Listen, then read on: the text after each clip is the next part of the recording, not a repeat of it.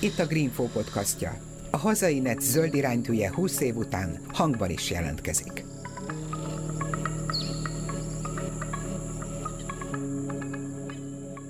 Tiszta ivóvíz és levegő érintetlen természet. Ha van, akkor természetesnek és ingyenesnek vesszük. És ha fogyóban, romlóban van, mennyit fizetünk, fizetnénk érte.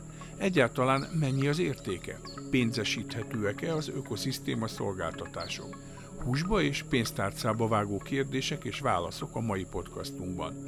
Én Sarkadi Péter vagyok, vendégem dr. Kelemen Eszter ökológiai közgazdász, MTA Bújai ösztöndíjas kutató, a Szent István Egyetem, a Corvinus Egyetem és az ELTE volt oktatója, a Környezeti Társadalom Kutatók csoportjának, ez az ESSRG vezető kutatója, az ENSZ hátterű IBBES szakértője, bizonyos jelentésekben vezető szerzője.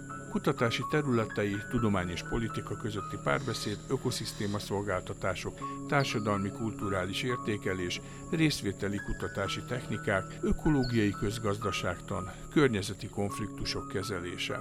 Hú, ez így elsőre egy kicsit sok volt, de nagyon is hétköznapi dolgokról szól sok-sok minden, amivel te foglalkozol. Kezdjük talán azzal, hogy mi is az az ökológiai közgazdaságtan. Az ökológiai közgazdaságtan a közgazdaságtannak egy ága, nem meglepő módon, ami a természet és a gazdaság közötti kapcsolatokkal foglalkozik. Úgy a 80-as évek tájékán jelent meg ez az egész irányzat. Az a fő elképzelés mögötte, hogy újra kell gondolnunk, hogy a gazdaság az miképpen használja, kihasználja a természeti környezetet, és a főáramú közgazdaságtan kritikájának is tekinthetjük, amennyiben megfigyeljük, hogy hogyan is értelmezi a gazdaság és a természet közötti viszonyokat. És akkor, ha ebbe belemehetek, akkor talán a legfőbb különbség az az, hogy még a főáramú közgazdaságtanban, vagy a környezetgazdaságtanban a természet és a gazdaság különálló rendszerek, amik között nyilván van kapcsolat azáltal, hogy használjuk a természeti erőforrásokat, illetve illetve a természet elnyeli azokat a szennyeződéseket vagy melléktermékeket, amik a gazdasági folyamatból kijönnek, de mégis ezeket különálló rendszerekként értelmezi. Ezzel szemben az ökológiai közgazdaságtan a gazdaságot a természetbe ágyazottan képzeli el, szóval ilyen vizuális embereknek ez olyan, mintha ilyen egymásba ágyazott kis krumplikról beszélnék, hogy a legnagyobb krumpli a természeti rendszer, azon belül működik a társadalom, és azon belül működik a gazdaság. És ilyen értelemben a gazdasági növekedésnek ez egy abszolút korlátot is ad, hogy mik azok az erőforrások, amiket használni tudunk. Jó, csak hát ugye mi állandóan ezt a GDP színű szent bűv szót használjuk, hogy a gazdaság mennyit termel, hogy hogyan növekedik, és ha éppen alacsony a éves növekedési ráta, hát akkor itt óriási nagy tragédia lesz. Lásd most ugye még szembeötlőbb itt a Covid járvány kapcsán a visszaesés az egész világban. Szóval, hogy ebből az ördögi körből igazándiból ki kéne lépni. Kérdés az, hogy mondjuk ez a tíz zöld ökológiai szemlélet tettek, a közgazdaság tudományban mennyire erősödik, vagy mennyire uh-huh. írja fölül, vagy gyűri le szép lassan a, a mainstreamet? Hát ez egy remek kérdés, azt sajnos nem mondhatom, hogy most így már átvettük volna az uralmat a közgazdasági gondolkodáson belül, bár ez nagyon szuper lenne, de azért azt mindenképpen el lehet mondani, hogy ezek a kicsit radikálisabb megközelítések, ezek szépen virágoznak. Például akár olyan értelemben is, hogy társadalmi mozgalmak alapjává válnak, és szakpolitikai kérdésekben is úgymond konzultálnak ökológiai közgazdászokkal. Tehát ez a gondolat, ez egyre inkább megjelenik így akár szakpolitika csinálásban is.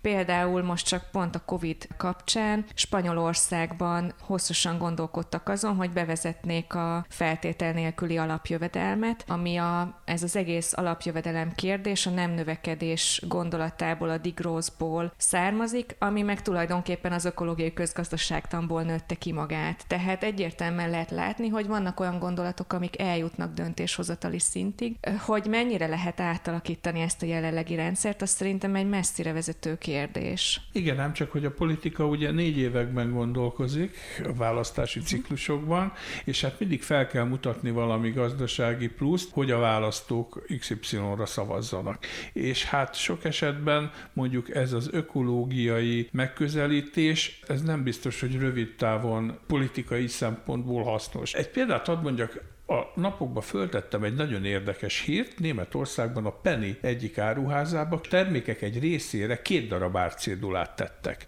Az egyiken a tényleges ár van, amennyit kell ott fizetni a kasszában, a másik pedig azt mutatja, hogy ennek mekkora valós természeti pénzben kifejezhető előállítási költsége van. És kiderült, hogy majd, hogy nem a legtöbb terméknél a duplája az, ami környezetkárosítást okoz, tehát, hogy valójában ennyibe kerül előállítani mondjuk egy kiló húst, de mi a felét fizetjük csak uh-huh. meg. Ha ezt bevezetnénk, hát az a politikus nem biztos, hogy nyerne. Hát igen, de Szóval azt gondolom, hogy a jelenlegi gazdasági modell, ami alapján működnek az országaink, vagy születnek a döntések, vagy akár a, a multinacionális cégek, ahogyan működnek, szóval az alapjait kell újra gondolni. Nem lenne elég csak az értékesítési ár oldalán belenyúlni a rendszerbe, és azt mondani a fogyasztónak, hogy tessék, akkor most fizest ki a teljes költségét ennek a dolognak, az összes környezeti kárt, amit okozunk, az összes negatív externáliát a piaci árban érvényesítsük, hanem már ott fölmerül a kérdés, hogy kell-e ennyit fogyasztani, kell-e napi 8 órát, heti 5 napot dolgozni, kell-e óriási jövedelmeket fölhalmozni, vagy a jó életminőség az egészen más dimenziók mentén mérhető, és nem a gazdasági növekedés, nem a GDP ennek a legmegfelelőbb mérőszáma, hanem ez az egész kereslet-kínálat orientált a világ, ahogyan egy neoklasszikus közgazdász gondolkodik, ez lehet, hogy teljesen újra gondolandó és új alapokra helyezendő. Hát igen, a jól lét fogalmát kellene valahogy beárazni. És akkor eljutunk oda, hogy beárazható-e a természet. Amikor volt ez az iszonyatosan nagy légszennyezettség, például Pekingben, akkor egy-két élelmes ember azt mondta, hogy hát ők akkor palackozott vagy dobozolt levegőt fognak kereskedelmi forgalomba hozni, hogy ne fulladjanak ott meg az emberek. Tehát, hogy amíg van jó minőségű levegőnk, addig ezt magától értetődőnek vesszük, ha meg nincs, akkor fizetünk, de mennyit fizetünk, szóval kiárazza be? Hát, hogy kiárazza be, és mi az ár, és mit fizetünk érte, én erre leginkább bevallom őszintén azt szeretem mondani, hogy szerintem nem jó beárazni ezeket a dolgokat. Én nem hiszek abban, hogy attól, hogyha árat ragasztanánk egy fára, vagy egy pillangóra, vagy a légkörre, mint olyanra, nem hiszem, hogy ettől jobb lenne utána a világ, vagy bölcsebb döntéseket hoznánk. Én azt gondolom, hogy az egész árazás, mint olyan, tehát az egész piacgazdasági logika, az képtelen arra, hogy megfelelően helyén kezelje a természetet, és megjelenítse annak a fontosságát. És részben az én kutatói irányválasztásom is ezt tükrözi. Én a doktorimat is igazából arra hegyeztem ki, hogy milyen alternatív módokon lehet értékelni a természeti környezetünk adta javakat, ami nem feltétlenül pénzben fejezi ki ezeket az értékeket, hanem dialógust kezdeményez róla, és egyféle szemléletváltást, egyféle megváltozott döntési logikát, döntési mechanizmust alakít ki ahelyett, hogy behelyeznénk a természetet is egy ilyen kis, ugyanúgy egy ilyen áru modellbe, mint ahogyan gondolkodunk a saját munkaerőnkről például.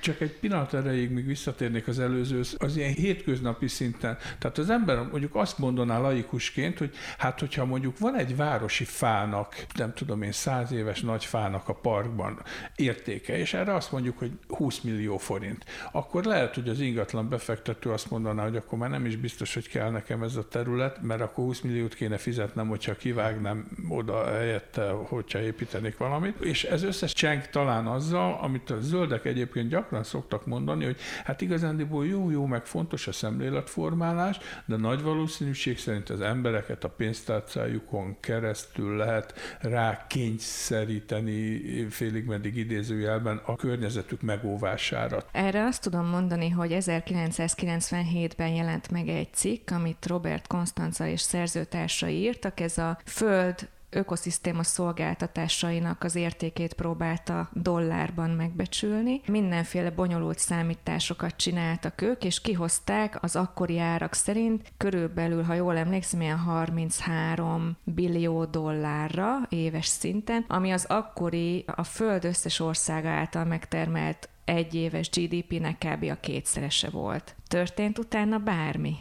Nem nagyon. Aztán utána volt még több ilyen fölmérés is, Konstancáik is megismételték, durván 15 évvel később, akkor már ilyen 124 billió dollárra tagsálták, szóval, hogy persze bemutathatják a közgazdászok, hogy ez állatira értékes, de hogy ettől függetlenül én nem látom azt, hogy az elmúlt 10-20 évben, mióta közgazdaságilag megbecsüljük ezeket az értékeket, sok minden változott volna a döntésekben. Ráadásul egy csomó módszert módszertani és akár morális etikai kérdés fölmerül, hogy helyese beárazni a természetet. Hát sőt, vannak ennél kézzelfoghatóbb statisztikák vagy becslések is, hogy a beporzó rovarok által okozott előny az mennyi, vagy mennyi lesz a kár, hogyha a különböző növényvédő rovarölőszerek miatt ezek eltűnnek. Brutális összegekről van szó, ezzel ugye azért szembesül mindenki, hiszen nem lesz jövőre gyümölcs. Aztán mégse történik semmi, mert erősebb a méreggyártó lobby. Hát igen, a méreggyártó lobby, meg a megszokásaink, meg azok a társadalmi struktúrák, amikbe beágyazva vagyunk, szóval, hogy nyilván nagyon nagy a tehetetlensége a meglévő rendszernek, ez kétségtelen. De hogy vajon az-e a megoldás, hogy a meglévő rendszerbe próbálunk ilyen tehát betuszkolni új érték dimenziókat, vagy az a megoldás, hogy az egész rendszert megpróbáljuk átalakítani itt inkább. De hát ahhoz lehet, hogy egy nagyon nagy, drasztikus havária kellene. Egy, egy nagy összeomlás, és akkor a romokból már úgy újraépíteni a dolgot, amire egyébként meg azt gondolom, hogy zöld lelkületűek egy része most azt hitte a Covid első hullámában, hogy lám-lám itt ideiglenesen is, de, de nagyon jó trendek indultak be, visszaesett ez a túlzott gazdasági növekedés, nagyon sok helyen látványosan nőtt a levegő minősége, például az ipari övezetekbe, tehát, hogy ez, ez egy jó példaként szolgálhatna arra, hogy lám erre kéne indulni, aztán kiderült, hogy ahogy lecsengett ez a hullám, még erősebben újraindult a kieső profit miatt az ipari termelés, és ugyanott vagyunk, sőt. Igen, én azt gondolom, és egyébként erről szerzőtársakkal eh, készítünk is most egy cikket, hogy a COVID az egy bármennyire is sajnálatos, de az egy nagyon szuper lehetőség lenne új alapokra helyezni egy csomó mindent, gazdaságpolitikai értelemben is, és egy csomó rövid távú intézkedésre teret nyitna. Például csak egyet mondok, hogy a meglévő támogatási, akár mondjuk most itt eh, mezőgazdasági támogatásra gondolok, szóval a meglévő támogatási rendszerben nem pozitív hatással működő támogatási elemeket lecserélni olyanokra, amiknek pozitív biodiverzitásra gyakorolt hatása van, vagy a foglalkoztatási programokban úgy meghatározni a feladatokat, hogy azok valamiféle biodiverzitást elősegítő tevékenységeket szolgáljanak.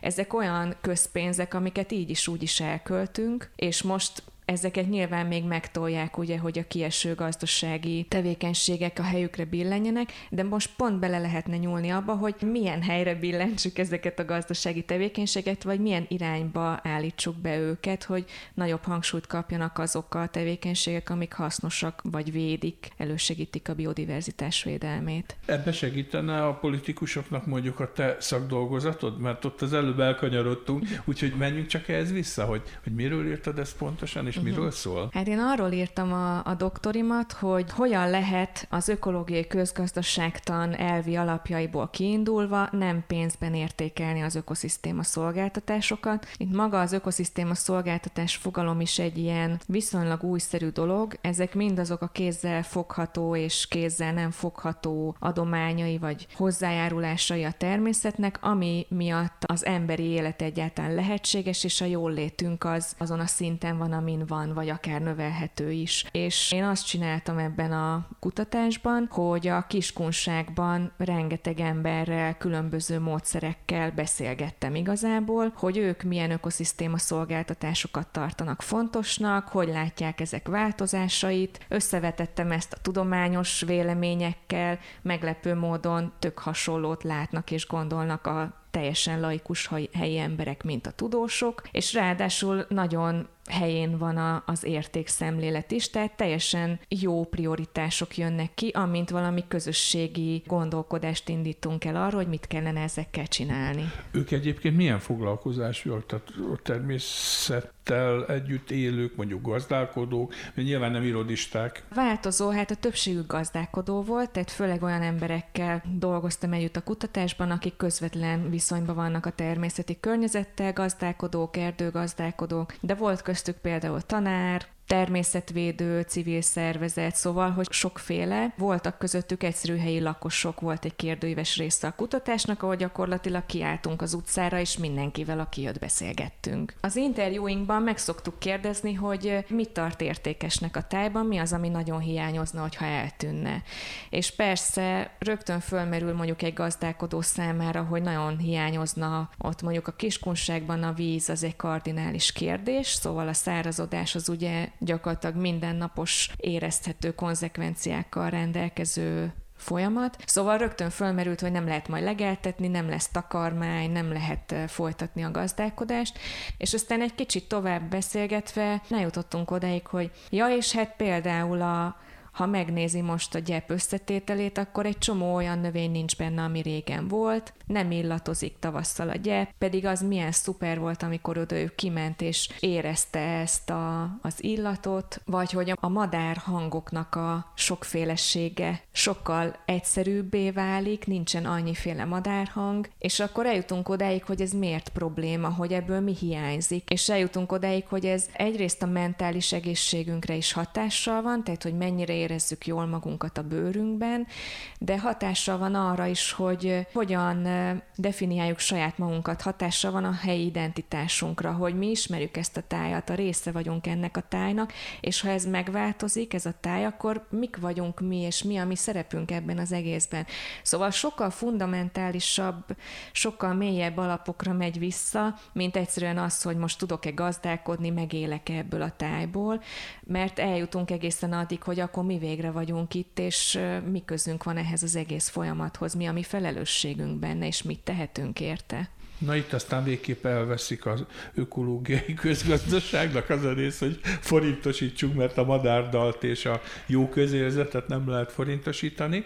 Oké, ez a doktorit ö, konklúziók, vagy szóval, hogy ez eljut valahol a döntéshozókig, vagy ezt egyáltalán figyelembe lehet, vagy tudják venni?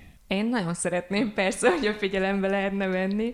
Nyilván én látom azt azóta azért másféle kutatásokban is vettem részt nyilvánvalóan, illetve dolgoztam együtt a szakpolitikában dolgozó kollégákkal is. Annak nyilvánvalóan vannak korlátai, hogy egy ilyen párbeszéden alapuló, közösségi részvételen alapuló döntéshozatalra alapozzunk minden természeti környezettel összefüggő döntést, de ennek meg lehet találni a megfelelő helyét, és akár országszintű értékelési folyamatokba be lehet ezt csatornázni, és akkor ezt el is mondanám, hogy zajlik a Nemzeti Ökoszisztéma Szolgáltatás térképezés és értékelési program, ez a NÖSZTÉP a rövidített neve, ahol alapvetően térképeket készítenek az ország egész területére, hogy milyen ökoszisztémák és milyen ökoszisztéma szolgáltatások vannak jelen, és ezeknek az állapota hogyan változik.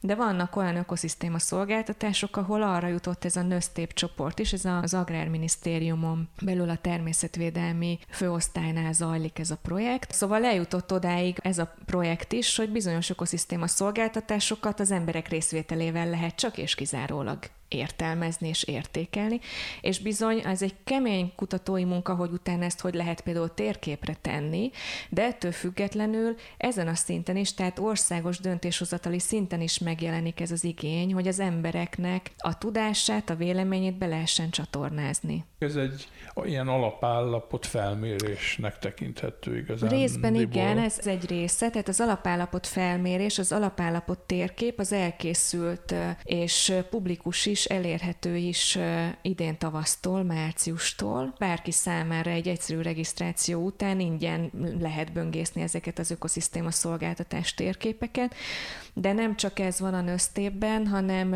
ezen felül lesz egy jövőkép tervezés, illetve az egyes ökoszisztéma szolgáltatásoknak az értékelése is zajlik, szóval nem egyszerűen csak az alapállapot, hogy az adott ökoszisztéma és az adott ökoszisztéma szolgáltatás milyen állapotban van, de hogy mennyire fontos az a társadalom számára.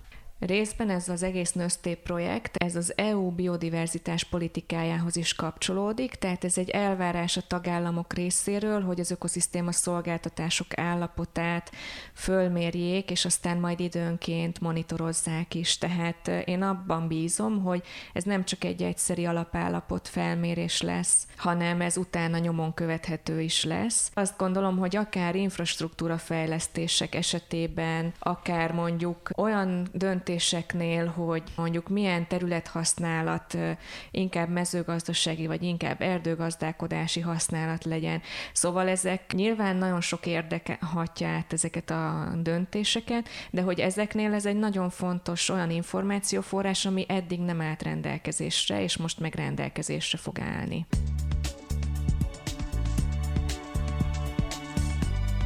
Ez itt a Hazainet zöld iránytűje, a Greenfo podcastja.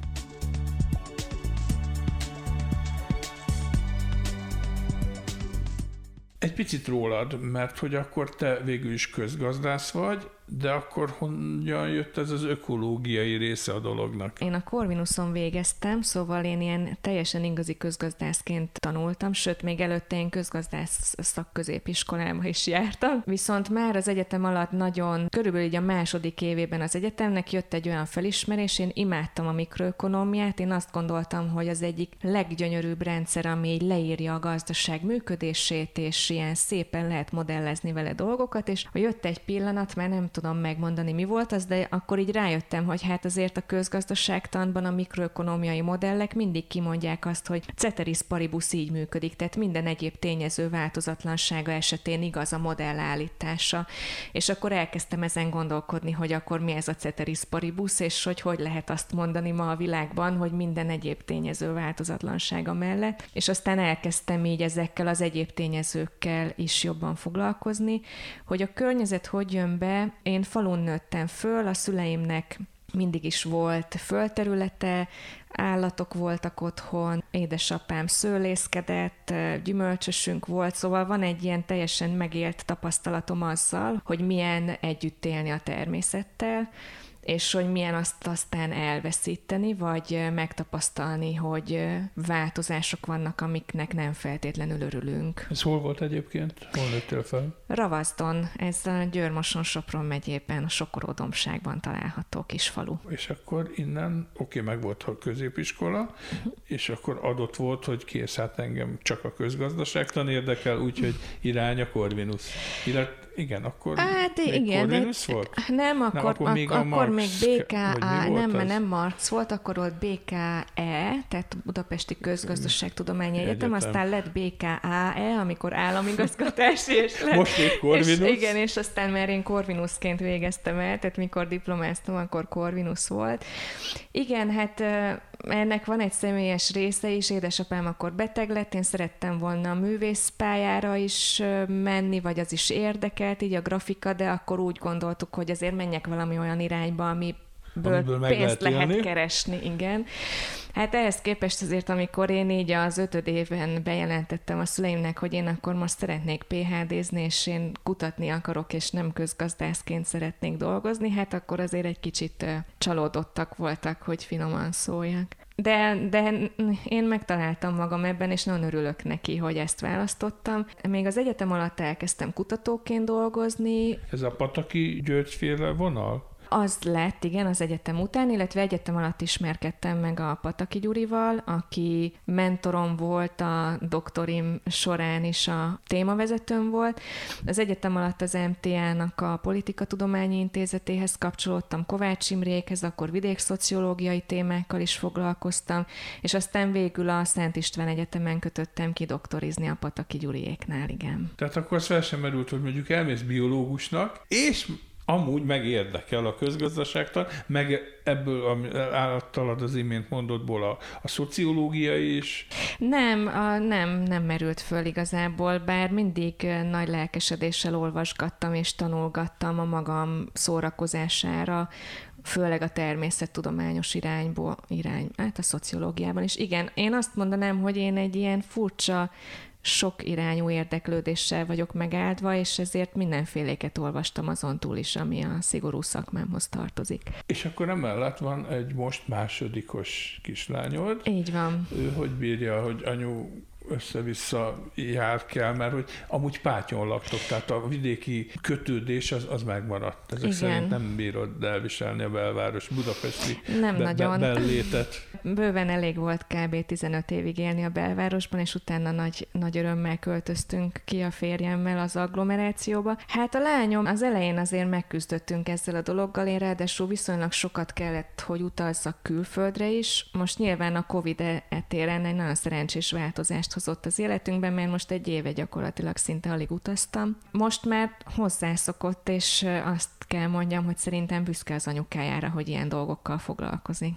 Ez a külföldi út nyilván összefüggésben van ezzel a bizonyos ENSZ hátterű IBES nevezetű szervezettel, aminek a szakértője vagy. Mi ez mhm. egész pontosan? Angolul ez az Intergovernmental Platform for Biodiversity and Ecosystem Services, tehát magyarul úgy szoktuk fordítani, hogy biodiverzitás és ökoszisztéma szolgáltatások kormányközi platform. Ez, ha nagyon durva hasonlatot akarok mondani, olyasmi, mint az IPCC, tehát mint az éghajlatváltozási kormányközi testület. Ürge Forszec Diana ennek a vagy, hazai igen. legismertebb alakja, és ők ugye alternatív Nobel-díjat is kaptak. Így van. Hát az IBES még nem tart itt. Időkérdése. Meglátjuk. Szóval az IBES hasonló módon működik, csak alapvetően az a biodiverzitásra, tehát az élő természeti környezetre és az általa nyújtott hozzájárulásokra vagy ökoszisztéma szolgáltatásokra, és ezek elvesztésére vagy megőrzésére fókuszál, és Hát most már több mint 130 tagállam van, akik csatlakoztak az IBESZ-hez, és részt vesznek a plenáris üléseken. A plenáris ülések hoznak alapvetően döntéseket, hogy elfogadnak egy-egy jelentést, avagy sem, és a jelentést pedig nemzetközi kutatócsapatok írják.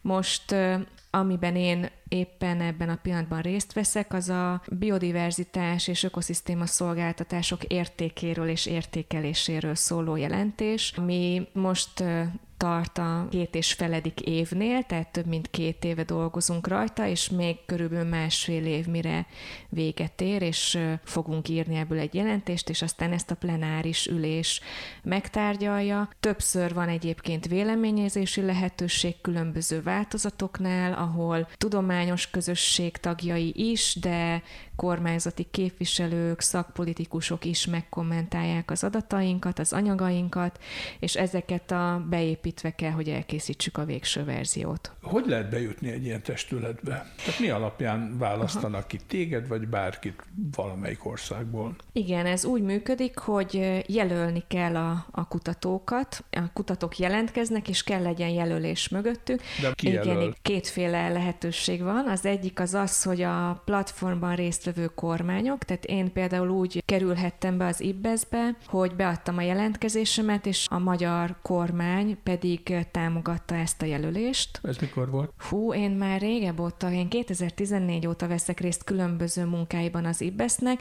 de ez mindig minden egyes újabb értékelő munkánál újra kell jelentkezni, tehát most az értékelésről szóló... Ja, tehát nem örökös tagság. Nem, nem, nem, és izé, nem, folyamatosan teljesíteni kell, helyes. És aztán azután Azután, hogy van egy ilyen hivatalos jelentkezési procedúra, utána válogatják a, a jelentkező kutatókat, van egy erre létrehozott úgynevezett multidisziplináris, tehát mindenféle kutatási területet ötvöző panel, akik kiválogatják, hogy kik a legmegfelelőbb kutatók, és ez részben a tudományos teljesítményen múlik, tehát hogy ki mennyire jó kutató, mennyit publikál az adott témában, részben pedig van egy elvárás, hogy nemek szerint is és régiósan is körülbelül reprezentatívnak kell lenni a csapatnak. Szóval ilyen szempontból mondjuk én a közép-kelet-európai régióból nőként viszonylag könnyebben tudok bekerülni, mert hogy inkább biológusok, inkább férfiak, és inkább a nyugati világból jelentkeznek ide. Hol tart ma Magyarország biodiverzitás szempontjából, hogyha mondjuk egy ilyen gyors mérleget vonnánk a, akár a környező európai országokkal, vagy Nogdacu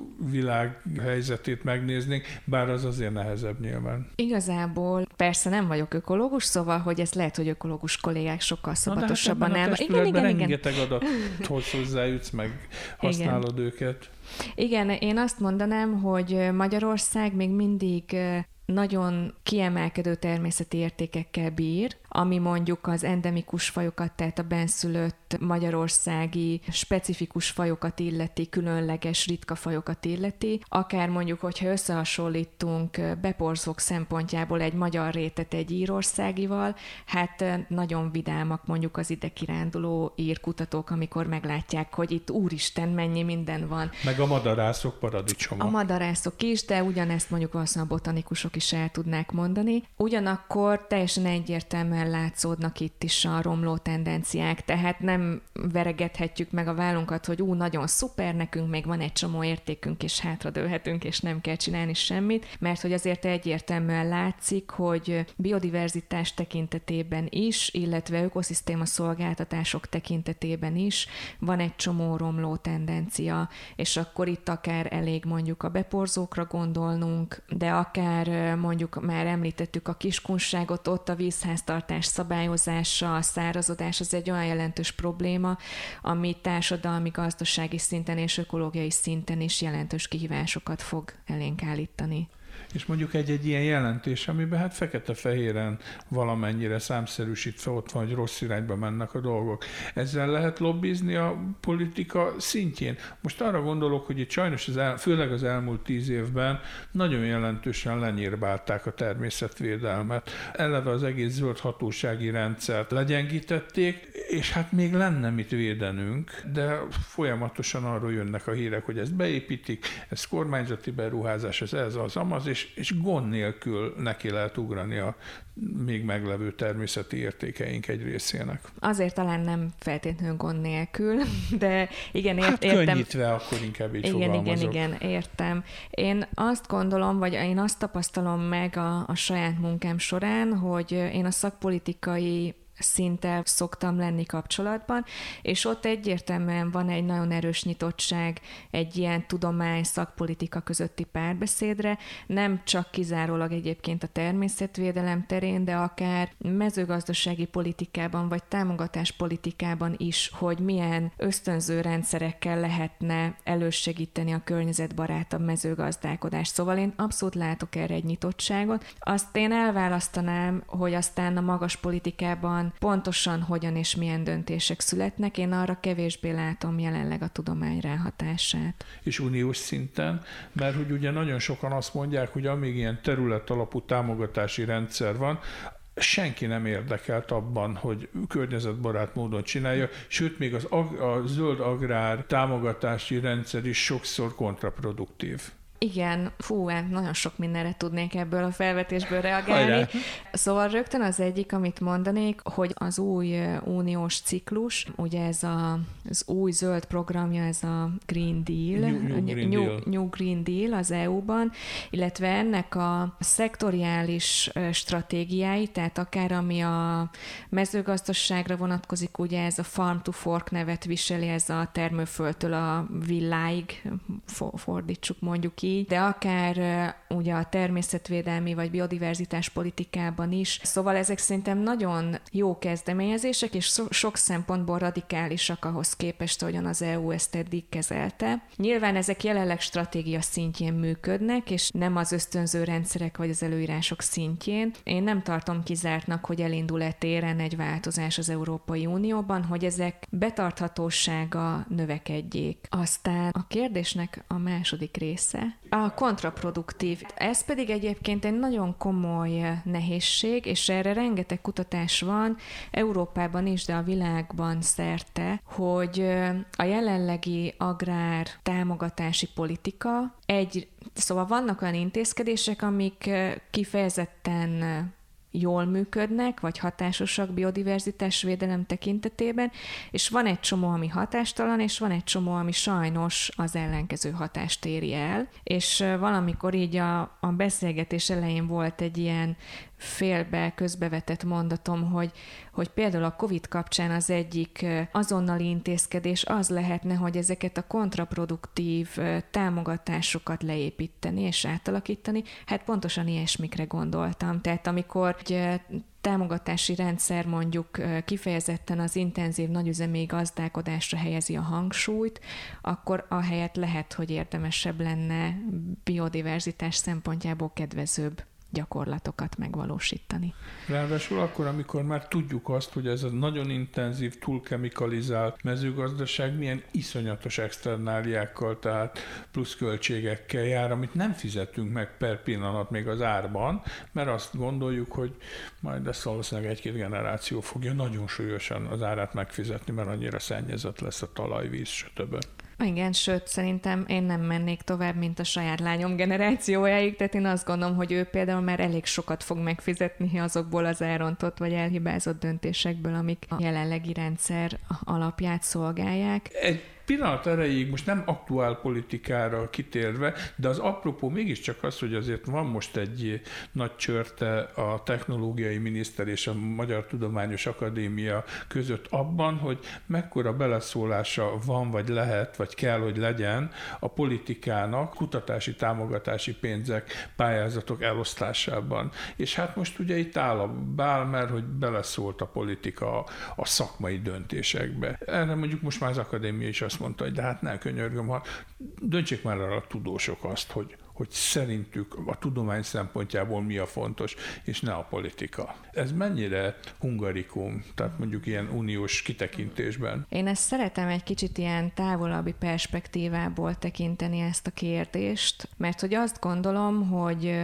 főleg mondjuk azon a kutatási területen, amivel én foglalkozom, tehát így a környezet és a társadalom határmesdjéjén mozogva, van egy kifejezés, amit most már jó pár éve használunk, ez a posztnormál tudomány, tehát a normál tudományon túli tudomány, ami azt jelenti, hogy olyan kutatási kérdések merülnek föl, amik egyértelműen értékválasztásokat tükröznek, ahol bizonytalanság van az adatok meg az eredmények tekintetében is, ahol nagyok a társadalom számára a következmények súlyosak lehetnek, és ezeken a kutatási területeken nagyon fontos, hogy a kutatások társadalmi érzékenységet tükrözzenek, tehát olyan témákra fókuszálnak, amik társadalmi társadalmi, érzékeny társadalmi problémákat jelentenek. Szóval egyrészt én azt gondolom, hogy az a javára válik a tudománynak, hogyha ez a társadalmi problémák iránti érzékenység beemelődik. Ugyanakkor azt is gondolom, hogy ez nem mehet annak rovására, hogy függetlennek kell maradni a tudománynak. Tehát a tudomány akkor is, hogyha társadalmilag érzékeny kérdésekkel foglalkozik, akkor is, hogyha bevonja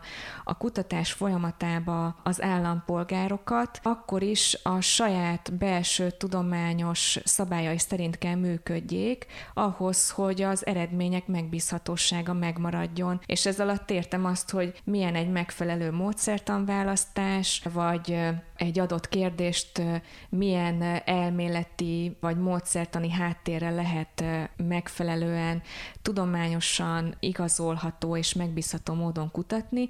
Ez továbbra is a tudomány szabályai szerint kell, hogy történjen, és ennek a megítélésére a kutatók a legalkalmasabbak. Van az, hogy egy kutató is adhat közvetlenül tanácsot egy szakpolitikai kérdésben a döntéshozó számára, és akkor nyilvánvalóan azt a kérdést kutatja, amire őt megbízzák, tehát az egy más típusú kapcsolat.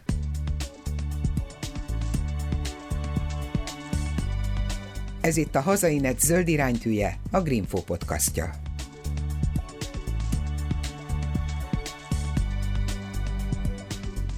A környezeti társadalom kutatók csoportjának vagy a vezető kutatója. Mi ez a társaság? Rövidítve uh-huh. ESSRG.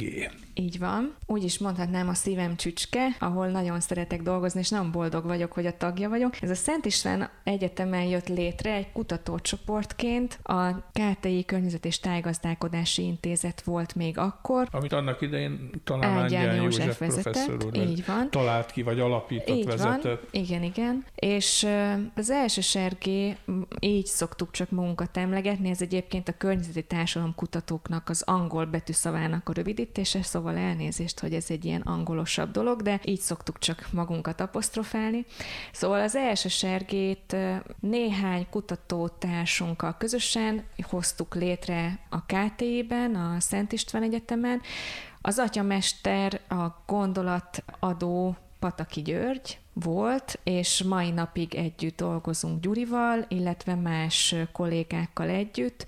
Egy jó darabig csak mint tanszéki kutatócsoport működtünk, és aztán egy idő után, mivel elég sikeresek voltunk EU-s kutatási projektekben való részvételben, és ez mindenféle administratív, bürokratikus okokból nehezebbé vált egy ilyen nagy monstrum, mint az egyetem keretei között, ezért alakítottuk meg a külön kis cégünket, és akkor most hát jó hosszú ideig még úgy működtünk, hogy megtartottuk egyetemi affiliációinkat is részben, mert hogy az oktatás mindannyiunknak szerintem egy nagyon fontos pont volt az életében, vagy még most is az sokunknak, de hogy a kutatások egy része az, az most már így ebben a kis csoportosulásban zajlik, és hát amit nagyon szeretünk az az, hogy próbáljuk úgy alakítani az összes projektünket, hogy az, ahogy mondtam is, ezt a posztnormál tudományos logikát kövesse, tehát minél inkább érzékeny társadalmi problémákra fókuszálunk, minél inkább megpróbáljuk bevonni ebbe a helyi embereket, az állampolgárokat, dolgozunk együtt szakpolitikai döntéshozókkal, szakértőkkel is, és valamiféle pozitív változást szeretnénk ezekkel a kutatásokkal elérni. Mondj egy példát, szóval, hogy ez az állam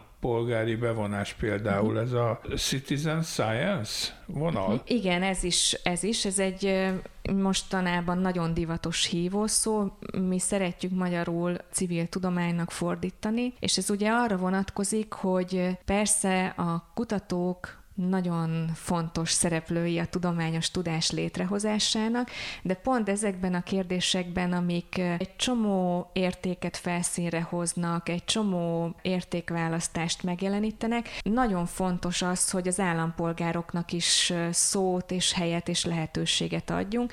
Nem utolsó sorban azért, mert az állampolgárok bevonásával egy csomó új adatot tudunk szerezni, egy csomó olyan tudáshoz lehet hozzájutni, ami egyébként nem elérhető, elérhető, egy csomó olyan helyi, tradicionális tudásforma van még egyébként ma is Magyarországon is, ami abszolút releváns és vizsgálható, és kell is szerintem, hogy beemelődjön ezekbe a környezeti társadalmi kutatásokba. Ráadásul azt gondolom, hogy ez a civil tudományos megközelítés, amikor az állampolgárok egy kutatási folyamat több szakaszába is, tehát akár a kérdésfeltevéstől kezdve az adatgyűjtésig és a, az eredmények használatáig bekapcsolódhatnak.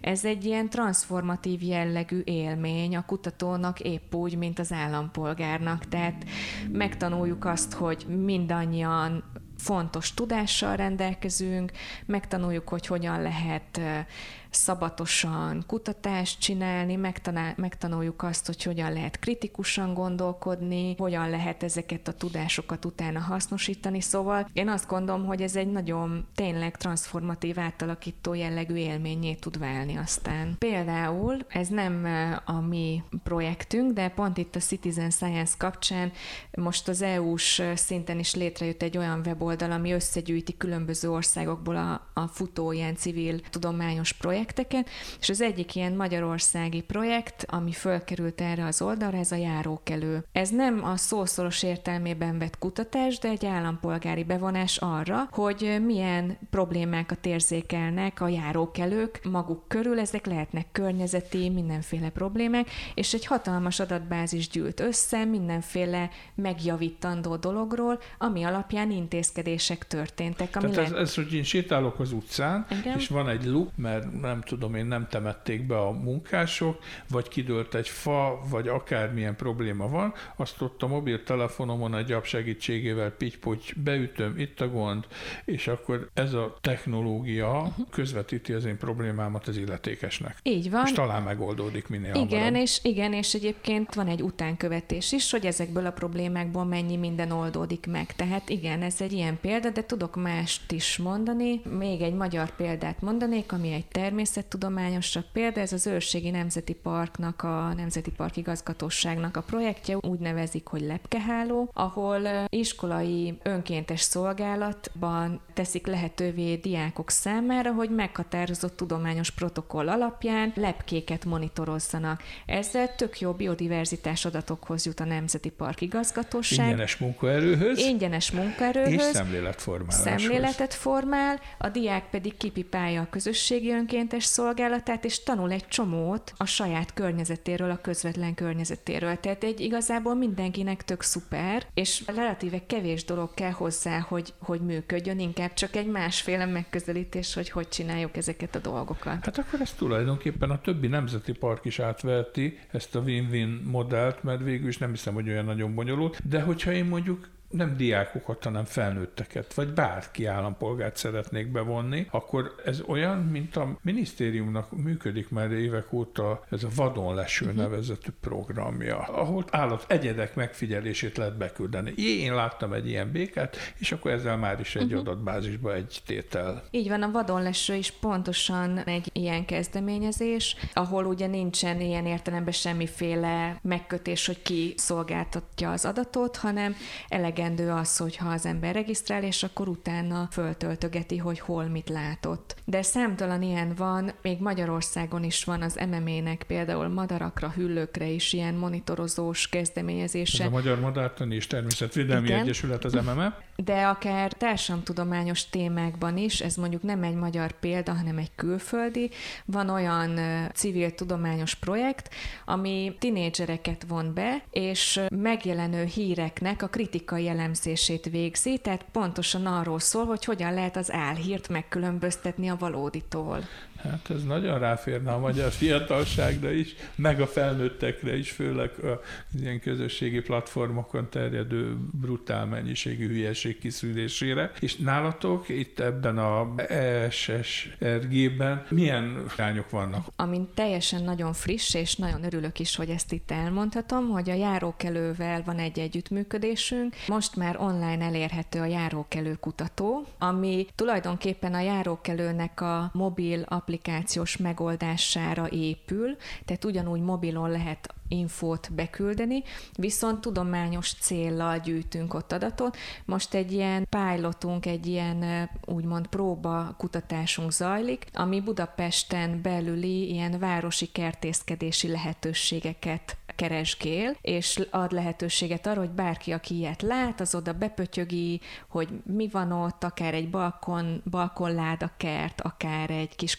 közösségi kert, vagy bármi, és utána azt az adatbázist mi tudjuk kutatási célokra használni, de ezt a járókelő platformot, járókelő kutató platformot, ezt reményeink szerint utána nagyon szívesen odaadjuk használatra más kezdeményezéseknek, tehát akár egy civil szervezettől, akár csak egy csoportosulástól, egy állampolgári csoportosulástól jöhet olyan igény, hogy hopp, itt lenne egy kutatási kérdésünk, amihez gyűjtenénk ilyen hasonló szőrű állampolgárokkal együtt adatokat, és akkor használhatják majd ezt a platformot. Pont azért, hogy ezt az egész civil tudományt népszerűsítsük, az SSRG weboldalán egy ingyenesen hozzáférhető online képzésünk is fog indulni, ahova lehet regisztrálni, vég lehet ottan lapozgatni az anyagokat, és lehet erről kicsit képződni, hogy hogyan érdemes egy ilyenbe belefogni. Tehát bárki, akit érdekel a tudomány, az a legkülönbözőbb leendő területeken beszállhat, amihez segítséget kap, és nem kell hozzá semmi nagy előképzettség. Érdemben nem kell előképzettség, nyilván kell legyen egy hát, úgymond kutatási kérdés, kell legyen egy ötlet, hogy mit is szeretne valaki kutatni,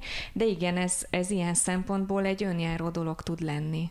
Ez az essrg.hu. Így van, essrg.hu, és akkor ott mindenféle dolgaink vannak, de van egy ilyen szekció, ami kifejezetten a, az oktatási profilunkhoz kapcsolódik, illetve a civil tudományos kezdeményezéseinkhez, járókelőkutató.hu szintén, ahol pedig ez a maga a platform van jelenleg. Hát akkor ehhez a munkához sok sikert, illetve az összeshez sok sikert kívánok. A mai vendégem dr. Kellemen Eszter, ökológiai Erdélyi közgazdász volt, Sarkadi Pétert hallották a Viszontalásra.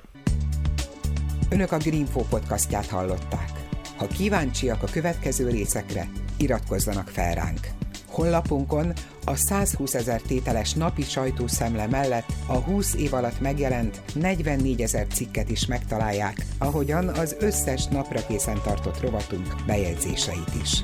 Várjuk a 13 és fél ezres Facebook táborunkban, a vasárnapi hírleveleink olvasói között, és akár szerzőként, sőt, támogatóként is.